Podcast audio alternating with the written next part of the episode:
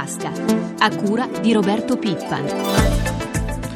Un cordiale buongiorno anche da Luigi Massi. La crisi dell'Eurozona ancora al centro del dibattito economico. Ne parliamo stamane con il professor Pietro Alessandrini, docente di politica economica all'Università Politecnica delle Marche. Buongiorno e ben trovato.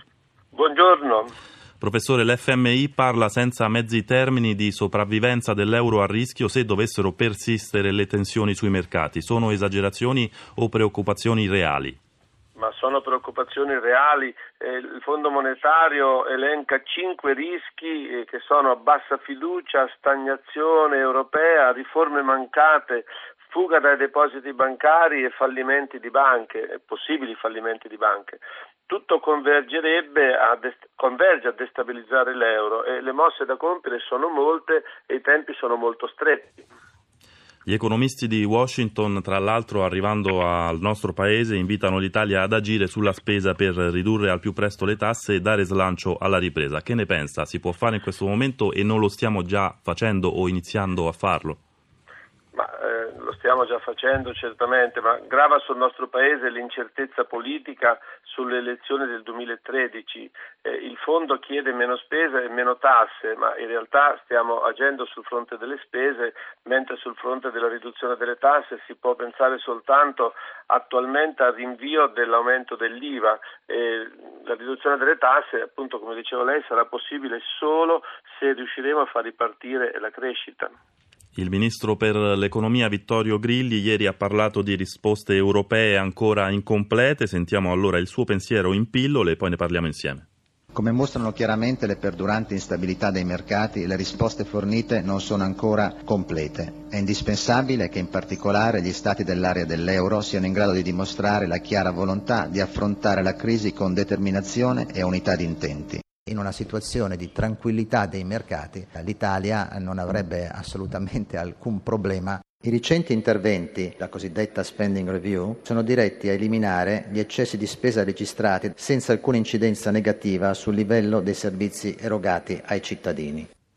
7.43 minuti ancora in diretta con Pietro Alessandrini, professore Grilli, ne abbiamo sentito appunto alcuni passaggi e non ha ovviamente potuto confermare né smentire l'ipotesi eh, ai giornalisti che glielo chiedevano di un'ulteriore manovra correttiva se ad agosto ci fosse un attacco speculativo sull'Italia. Lei che previsioni fa? Ma dunque, la crisi di fiducia sull'euro si, si, ripercuote direttamente sull'Italia, che è diventata la cartina di tornasole della volontà europea di reagire con interventi comuni. È il più importante dei paesi deboli e quindi i nostri sacrifici vanno accompagnati da passi decisivi sul fronte dell'integrazione europea. E, d'altro canto il governo italiano fa bene a non annunciare la possibilità di ricorrere al sostegno finanziario da parte dell'Europa perché verrebbe visto come ammissione di debolezza e scatenerebbe ulteriormente la speculazione contro il nostro Paese. Bene, grazie a Pietro Alessandrini, buona giornata. Noi passiamo a un altro tema caldo strettamente connesso alla crisi. Il mercato automobilistico europeo continua a crollare. In Italia la Fiat è costretta a chiudere temporaneamente lo stabilimento di Pomigliano d'Arco, mettendo in cassa integrazione dal 20 al 31 agosto oltre 2000 operai. Sulle prospettive dello stabilimento e più in generale sul progetto Fabbrica Italia della casa torinese, Marco Sabene ha sentito Roberto Di Maulo, segretario generale della Fismic purtroppo eh, ricade nell'ambito della crisi generale del mercato europeo che in particolare sui segmenti delle macchine piccole sta producendo grandi guai. In Germania, in Francia, in Olanda e anche in Polonia si stanno chiudendo interi stabilimenti. L'azienda torinese parla di un mercato che nel nostro paese si posiziona oggi sui livelli del 79 preoccupazione è quella di una sovraccapacità del mercato europeo che in qualche maniera viene contenuta attualmente ancora con cassa integrazione. Una Fiat nella tormenta a suo modo di vedere, anche lo stabilimento di Cassino ha indetto otto ore di sciopero nella giornata di ieri. Ha indette esclusivamente la FIOM raccogliendo un successo molto residuo perché ha scioperato solo il 3,68% dei lavoratori. A Cassino si è anche scioperato per un possibile accorpamento degli stabilimenti di Pomigliano e proprio della fabbrica del Frusinate. Sarebbe possibile un'unione del genere? Penso che anche uno stabilimento sulla Luna potrebbe essere accorpato con quello di Cassino e di Pomigliano. Fa parte della campagna di sciocchezze che la FIOM diffonde nel paese. Il progetto Italia, a suo modo di vedere è in discussione, è in pericolo? Eh, certamente sì, sarebbe da sciocchi non essere preoccupati. Il piano Italia è andato avanti perché sono stati fatti investimenti in Maserati, sta partendo lo stabilimento di Grugliasco, sta già producendo le Maserati quattro poste destinate in larga parte al mercato americano, sta ristrutturando lo stabilimento di Modena della Maserati. Purtroppo c'è una tendenza del mercato che è inverosimile, nel senso che le auto di lusso, le auto di gamma alta non stanno subendo flessioni sul mercato, mentre invece le macchine di gamma bassa stanno subendo pesantissime flessioni sul mercato e si sa che Fiat è sempre stata forte nei segmenti A e B. E c'è agitazione anche tra le sigle dei benzinai che confermano tre giorni di sciopero per il primo fine settimana di agosto, nonostante l'invito del garante Roberto Alessi a limitare la protesta. Sull'avvertenza che contrappone i gestori alle compagnie petrolifere, Gabriele Flamma ha sentito Roberto Di Vincenzo, presidente della Fegica CISL. Sciopero è confermato. La contestazione che ci viene mossa dall'autorità di garanzia è relativa non al periodo 3, 4 e 5, ma soltanto al giorno 3 che sarebbe ricompreso nel periodo di franchigia. Quindi possiamo dire che lo sciopero è confermato per le sole giornate del 4 e 5? Al momento è confermato per il 3, 4 e 5 e cercheremo di spiegare al garante che fra i suoi compiti c'è anche quello di garantire il raffreddamento delle vertenze e che quindi deve avere un atteggiamento attivo nei confronti del governo e anche nei confronti dell'industria petrolifera. Come è andato questo confronto finora col governo? Promesse, ma fatti praticamente nessuno. Sono 14 volte che noi chiediamo al governo di ricondurre un'industria petrolifera che costringe gli automobilisti a code estenuanti nei fine settimana a prezzi equi e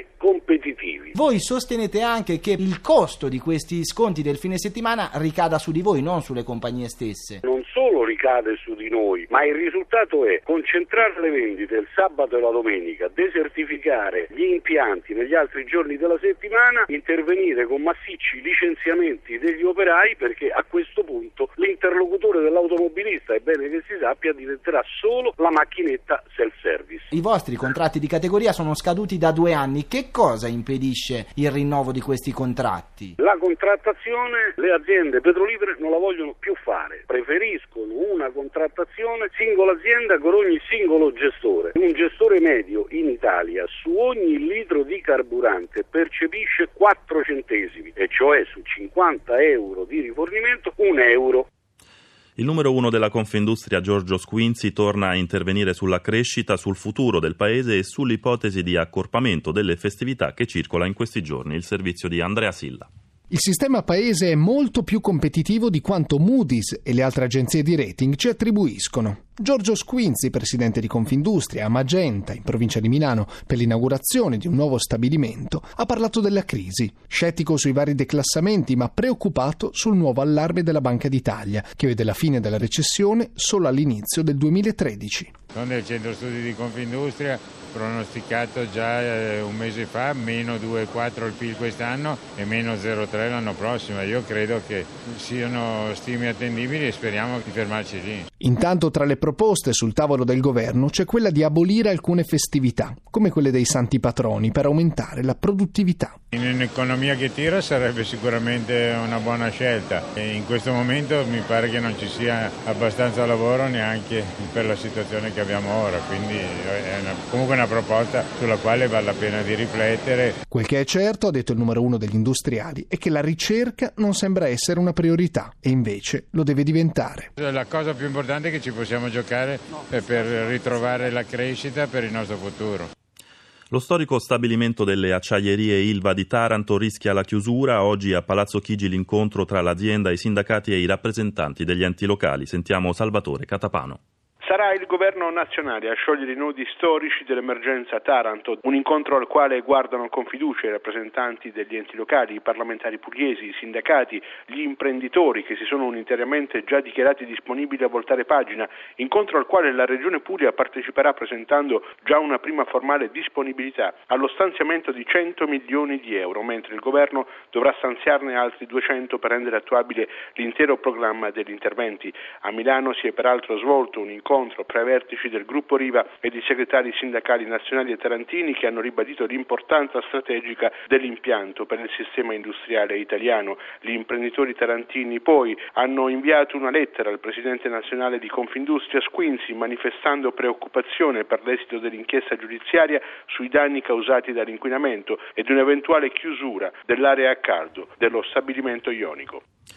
Nessun rischio default per la regione Sicilia, riferiscono fonti governative. L'allarme lanciato dalla Confindustria regionale era diventato un caso politico, ci sarebbe in realtà solo un problema di liquidità che dovrebbe essere appianato con un trasferimento statale di 400 milioni di euro. I conti non sono comunque troppo floridi, ma come si è giunti a questa situazione? Luca Patrignani lo ha chiesto a Luca Bianchi, vice direttore dello Svimez, il centro studi sul Mezzogiorno.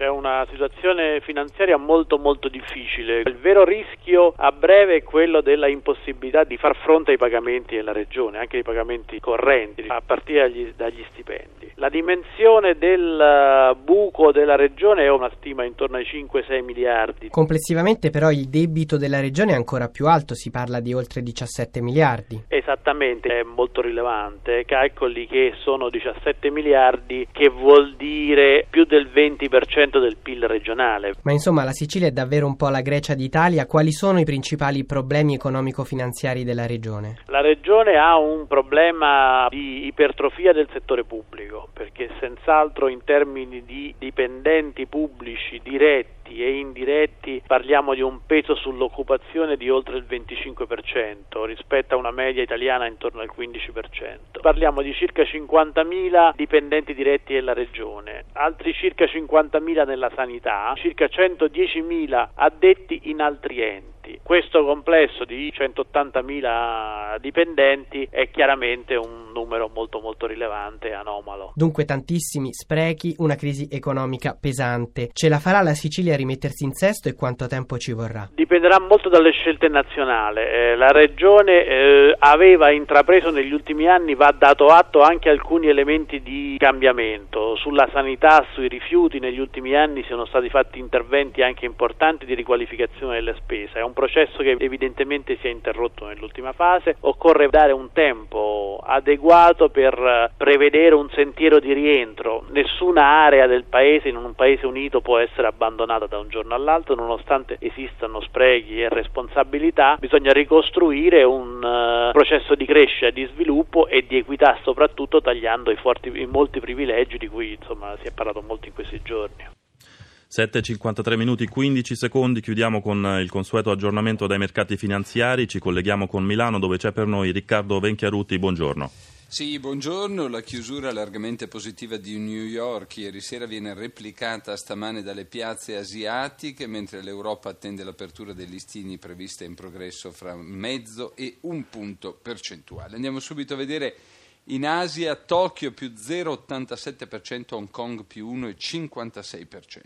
Lo accennavi già tu, come era andata ieri in Europa e a Wall Street?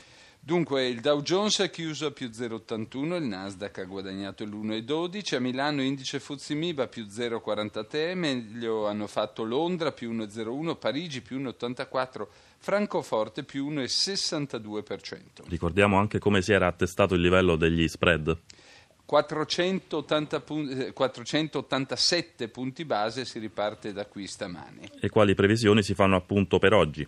Eh, si diceva un'apertura in progresso a Milano, un progresso compreso fra il mezzo e il punto percentuale. Infine l'aggiornamento sui cambi, Riccardo, l'euro. L'euro resta sempre debole anche se in serata è risalito un poco e anche stanotte sulle piazze asiatiche riparte stamane da 1,2281 nel cambio sul dollaro. Grazie a Riccardo Venchiarutti, 7.54 minuti, Alessandro Bonicatti per l'assistenza al programma, la pagina economica si ferma qui, da Luigi Massi grazie per l'ascolto e linea di nuovo a Pietro Plastina con Prima di tutto.